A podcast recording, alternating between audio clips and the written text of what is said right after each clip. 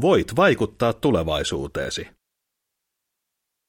Noin 3500 vuotta sitten Jehova Jumala kertoi palvelijoilleen, mitä heidän pitäisi tehdä, jotta he saisivat turvallisen tulevaisuuden.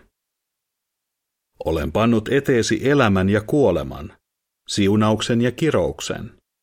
Sinun on valittava elämä, jotta saisit elää, sinä ja jälkeläisesi.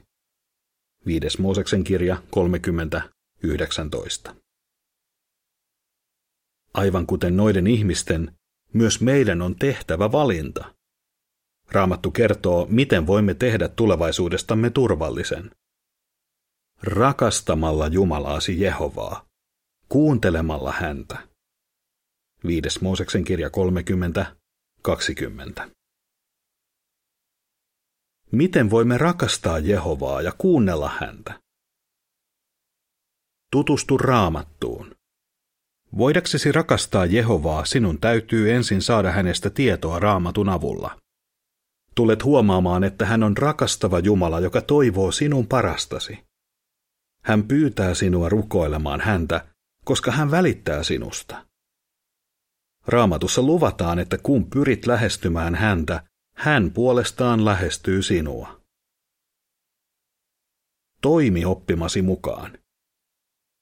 Jumalan kuunteleminen merkitsee sitä, että noudattaa raamatussa olevia Jumalan viisaita ohjeita.